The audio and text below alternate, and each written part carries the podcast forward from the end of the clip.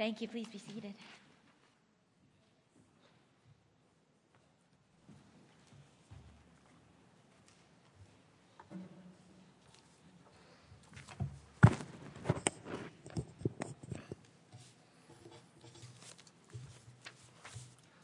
told Joe that if I was really good, I would just preach Genesis 11 to 27, 12 through 4, but I'm not. So sorry. We're going to do a little bit something different this morning, and you can either follow along or just listen because I'm, I'm going to be jumping around in uh, some of the letters of Paul.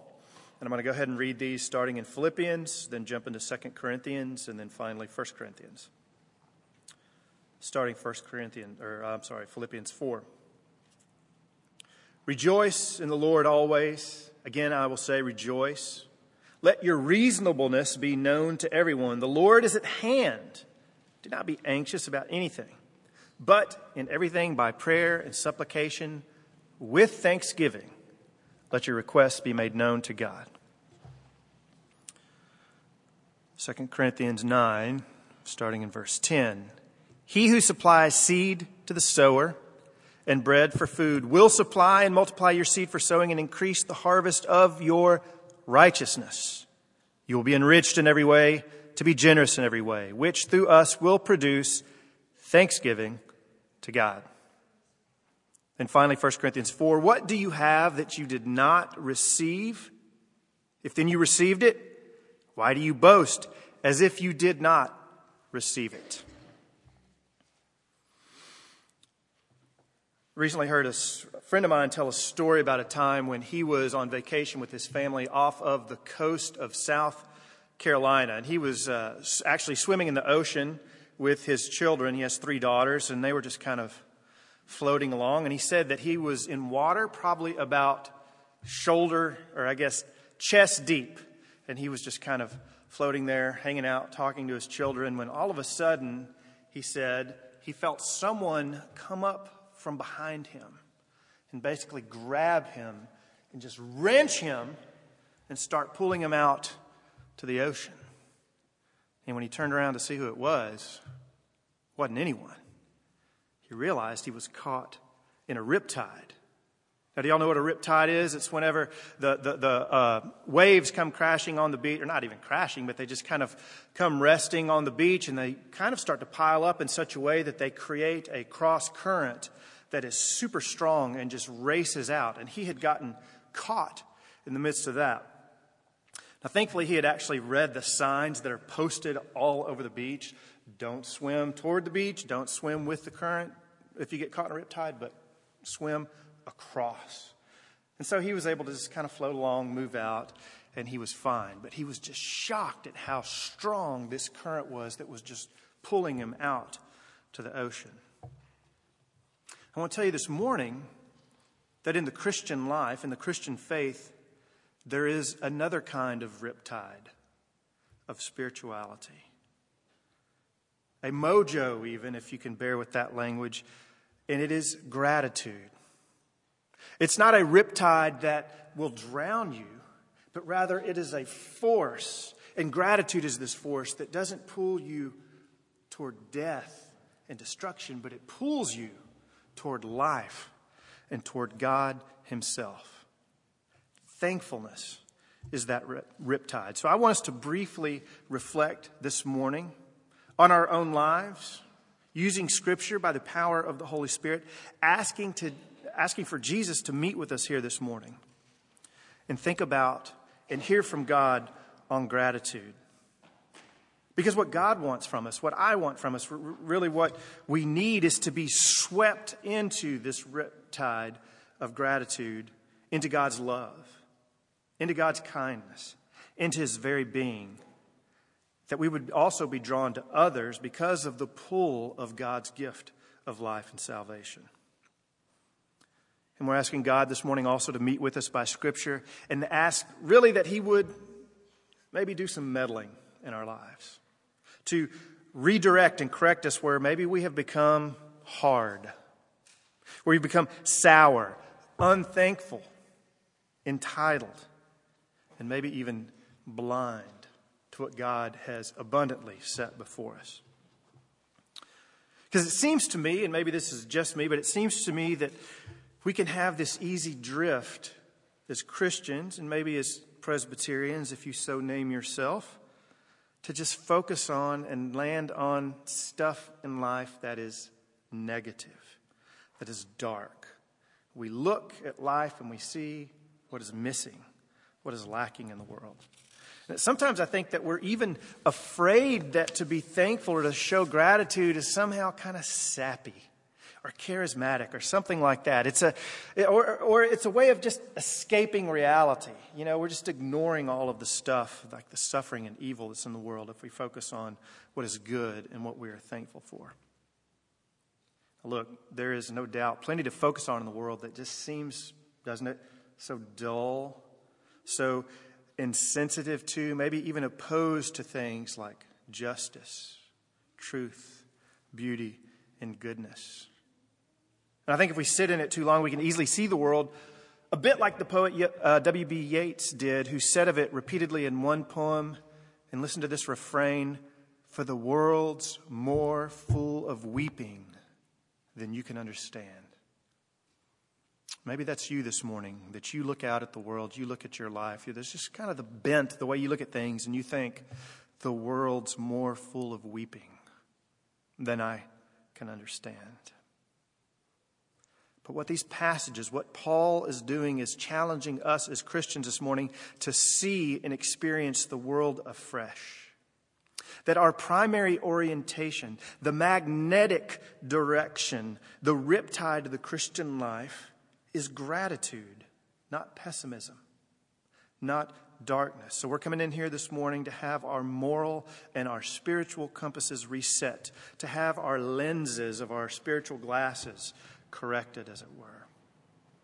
Now, I'm wanting to address this as Christians because this is a gathering of Christian worship, but I also want to recognize and even address those this morning who are friends and maybe who aren't in a place yet of following Christ or sharing in Jesus' life too. And there's two questions that I want us to think about, and I'm going to answer just right off the bat. And the first one is this What does gratitude do? All right? And then what does it see? So that's going to think that's going to orient how we look at and reflect on these scriptures. So let's go from there. Gratitude, what does it do? Well, what does gratitude do? It does good for others. All right? Question asked and answered. Now, that's not the, the, the end of it. But I've found myself too often when I do give thanks to God, find that my gratitude is maybe a little too often because of someone else's misfortune. Now, it's not, it's not giving thanks for their misfortune. Do you know that German word, Schadenfreude, right? Where you, you take delight in the misery of others. And just to say Schadenfreude almost gives you Schadenfreude, right? And that's not what I'm talking about. But, and think about this and think about yourselves. When hearing of some calamity, some illness, death, some relational crash in someone else's life? Are you like me when I will be tend to think, well, thank God. Thank, thank, thank God at least I have, we have our health, we have our relationship together, we have fill in the blank. So the occasion for gratitude is chiefly a negative one.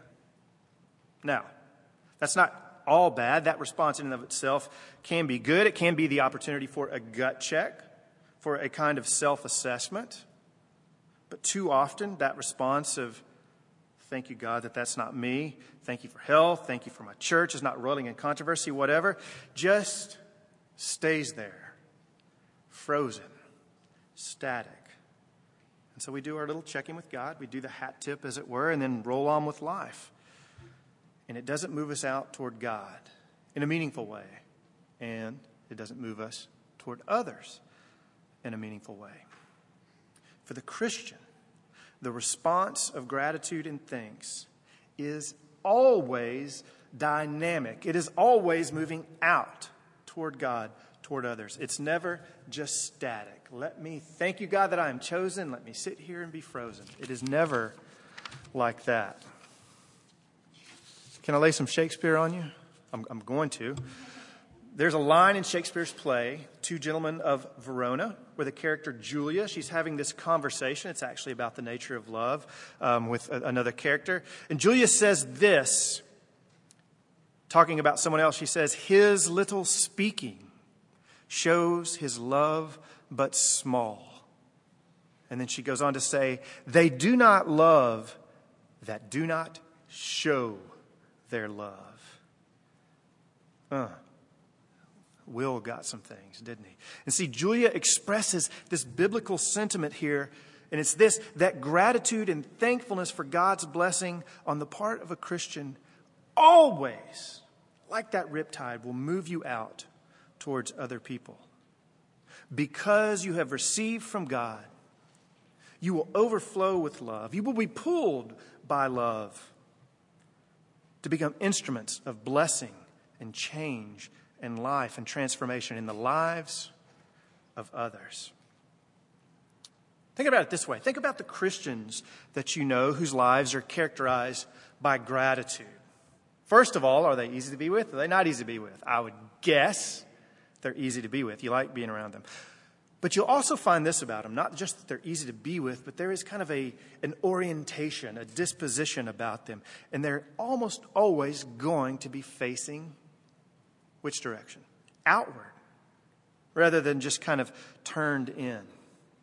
They're quick to be kind. They approach the world in what uh, columnist Peter Wehner says they approach the world with a delight, a certain enchantment, a light touch.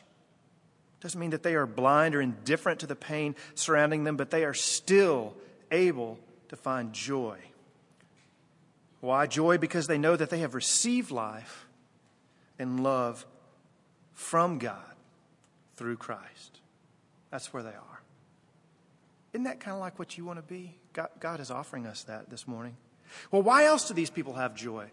Think about the scriptures. Think about Jesus in Matthew 25. Jesus there describes this saying, Come, blessed of my Father. Now, who are those who are blessed of the Father? Who are those who experience the joy of the presence and, and, and the touch of, of the Father? They're the ones who did what? Pointed out all the things that were wrong with the world and came up with the three point plan. No. It says the ones who did what? They cared for prisoners, they fed the hungry, they clothed the naked.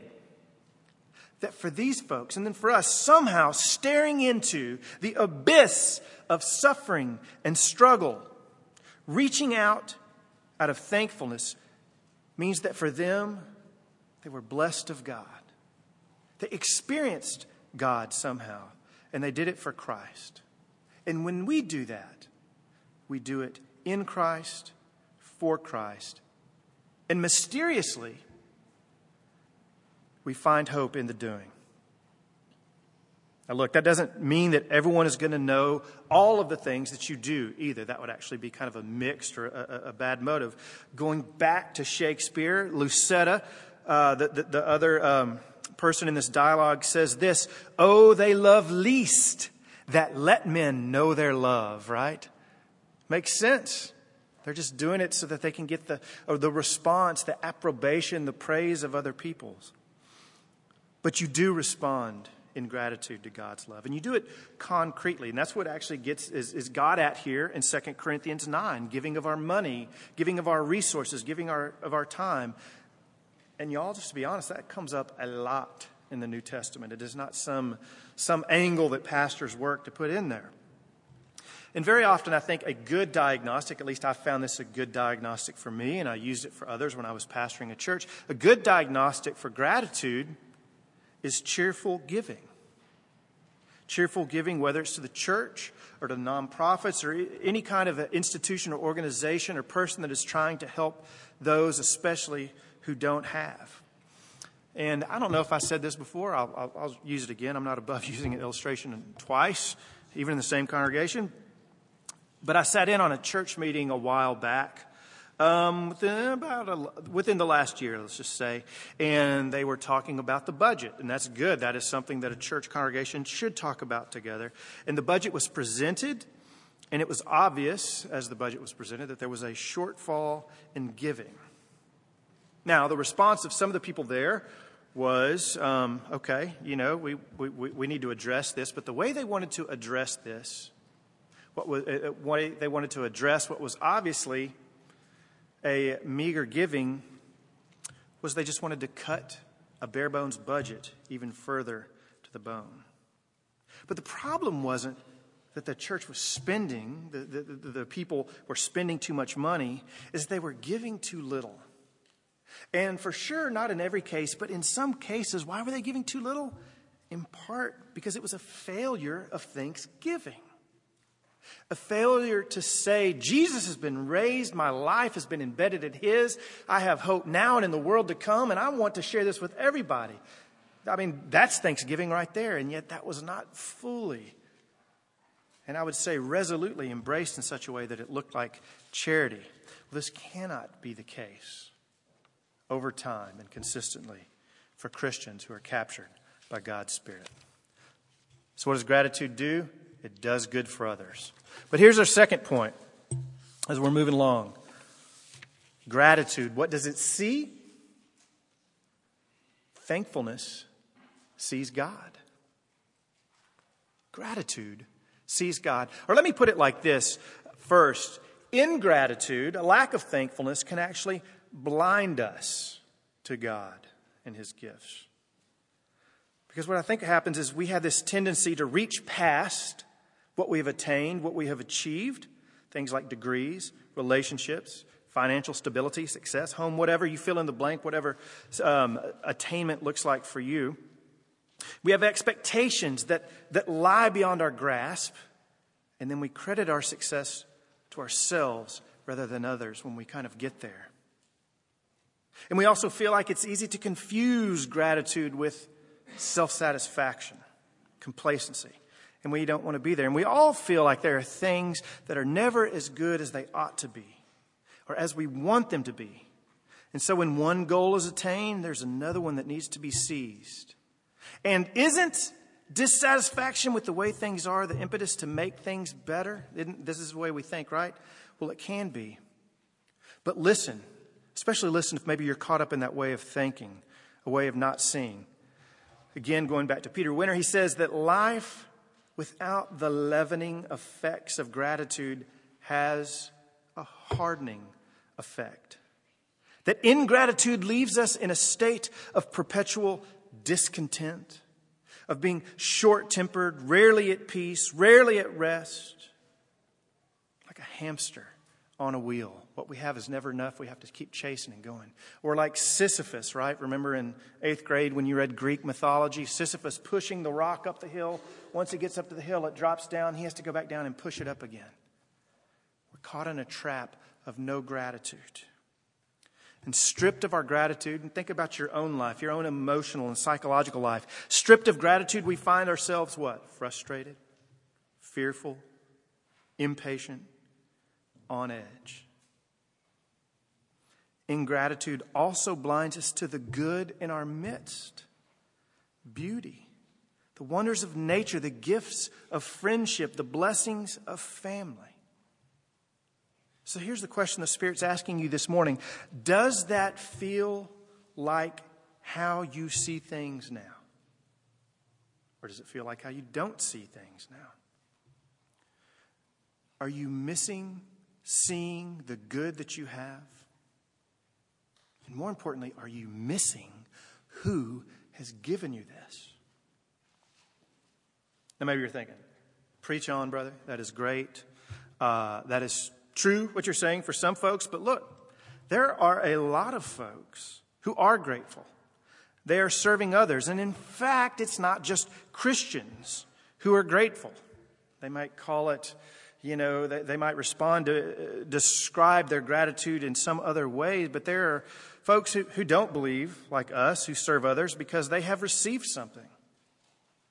And I want to say, as Christians, that is 100% true.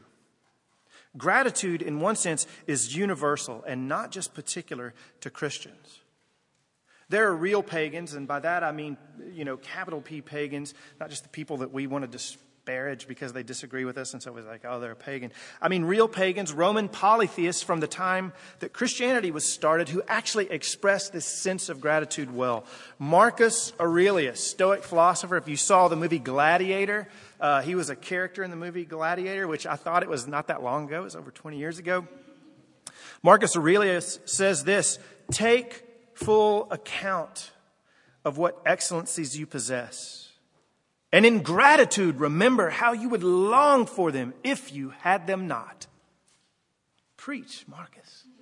Marcus is bringing it. Cicero, first century Roman politician, said this Gratitude is not only the greatest of virtues, but the parent of all others. It's like the hub upon which all the other spokes of virtue are connected. So here's the question why do we see this universal expression of thanks? And very often felt in, well, everyone, right? Christian, non Christian alike. The Christian sociologist Peter Berger um, called this feeling, this, this recognition, this feeling, and, and he uses gratitude as one example. He calls this a signal of transcendence. Now, let me just say this. I realize that's a really nerdy and dorky thing to say, so I'm going to bring that out a little bit. But when he, he says a signal of transcendence is basically like a, a, a um, flare gun of reality, of, of hyper reality. It's like there's a flare that goes out that signals that there is someone there.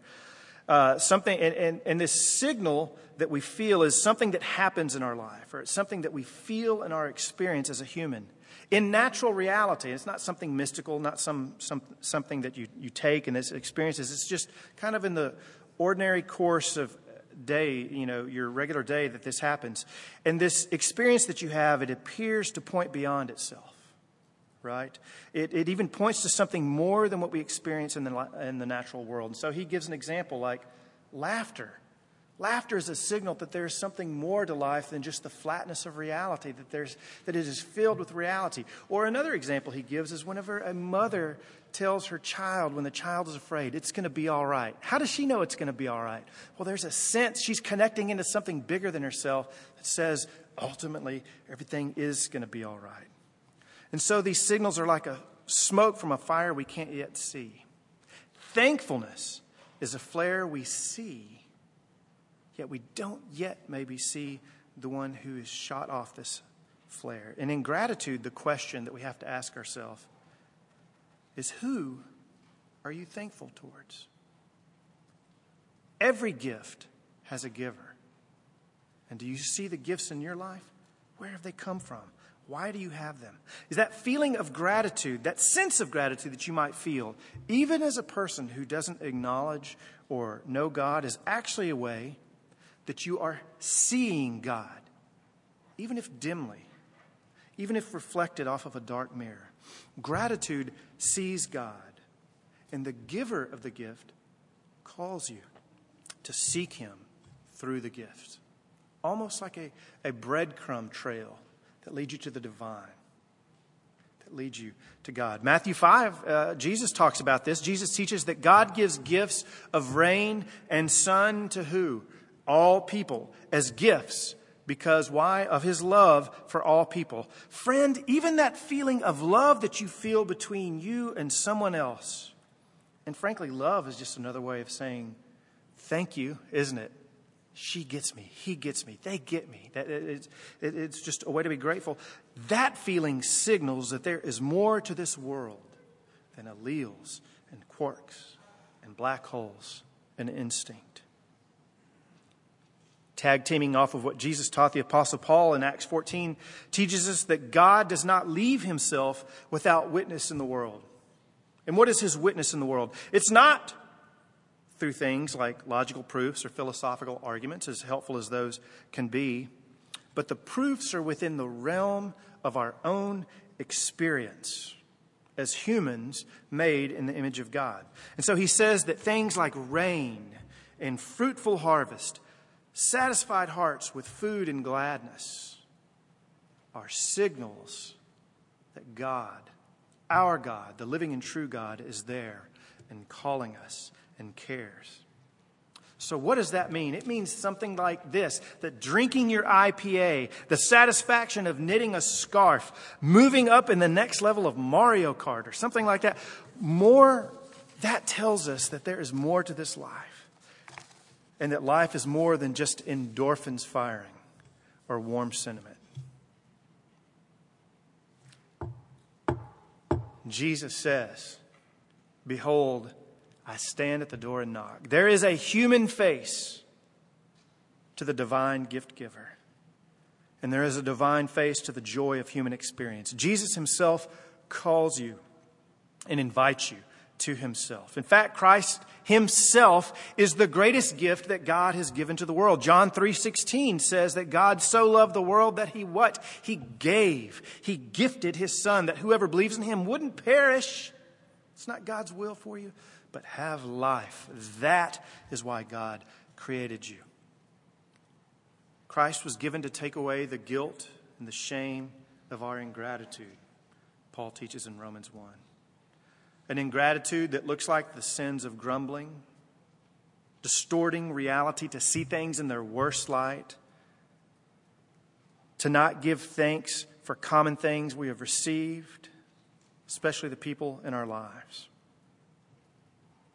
Remember that quote I said at the very beginning from Yeats, the Irish poet, The world's more full of weeping than you can understand? Yeats had a contemporary who was uh, a, a Christian, a man named G.K. Chesterton, who is also a noted author. And he read that poem by Yeats and felt uh, burdened to reply to him in public and, and, and with his own poem. And he wrote, I won't read the whole thing there, but he wrote this The world is hot and cruel. We are weary of heart and hand, acknowledging what Yeats sees. But the world is more full of glory than you can understand. And ultimately, he means Christ. Would you know this morning the source of your gratitude? God's gift, which is his glory, which is Christ. Receive those gifts that you have. Receive Christ, which is the greatest gift that God calls you to. And be the opportunity of gratitude for others because you know him. Let's pray. Heavenly Father, would you take what is crooked and bent in our own hearts, which is unable to straighten itself into a posture of gratitude. And by your Spirit, working with the Word, working with all of the elements of worship, working with the supper that we're about to take, help us to see, because gratitude sees and it sees you. And help us to do, because gratitude does things and it does good for others. But we can only do this as we have first received and enjoyed and confess your greatest gift, which is Christ. So, by his power and by his Spirit, please help these things to be so. We pray this in his great name for his sake. Amen. Let's continue our worship by standing and confessing our faith together using the words of the Heidelberg Catechism, number 60. How are you right with God? True faith in Jesus Christ.